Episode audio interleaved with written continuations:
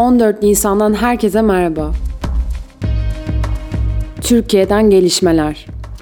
Cumhurbaşkanı Recep Tayyip Erdoğan pandemi kaynaklı ölümlerin artması sebebiyle 2 haftalık kısmi kapanma kararı alındığını açıkladı. Hafta sonu sokağa çıkma sınırlaması uygulaması sürecek. Hafta içi sokağa çıkma sınırlamasının saatleri 19.05 olarak güncellendi. Şehirler arası seyahatlere zorunlu haller dışında izin verilmeyecek. 65 yaş üstü ve 18 yaş altının şehir içi toplu taşıma araçlarını kullanma sınırlaması yeniden getirildi.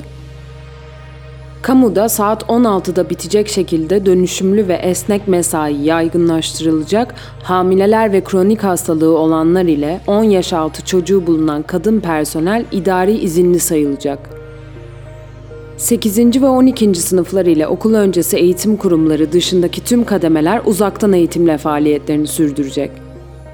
Kafe, kıraathane, lokal, çay bahçesi, spor salonu ve bunun gibi mekanlar faaliyetlerine bayram sonrasına kadar ara verecek. Lokanta ve bunun gibi işletmeler sadece belirlenen saatlerde paket servis ve gel al şeklinde çalışmalarını yürütecek. Nişan, kına, nikah, genel kurul ve bunun gibi bütün toplantılar ile kapalı alanlarda yapılan etkinliklerin tamamı bayram sonrasına kadar ertelendi. Kanada Dışişleri Bakanı Mark Garneau, Türkiye'de üretilen insansız hava aracı ve silahlı insansız hava aracı Baykar Bayraktarların Dağlık Karabağ'da kullanıldığını tespit edilmesini takiben araçların ihracat iznini iptal etti. NASA tarafından düzenlenen çevrim içi fotoğraf yarışmasında astronot Kate Rubins tarafından çekilen Van Gölü fotoğrafı oyların çoğunu alarak birinci seçildi. Dünyadan gelişmeler Tokyo yönetimi Fukushima Daiichi nükleer santralindeki atık suyu denize boşaltma kararı aldı.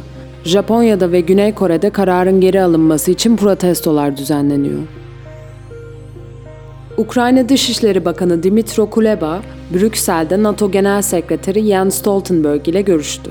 NATO'nun Ukrayna'nın toprak bütünlüğüne ve egemenliğine desteği sarsılmazdır.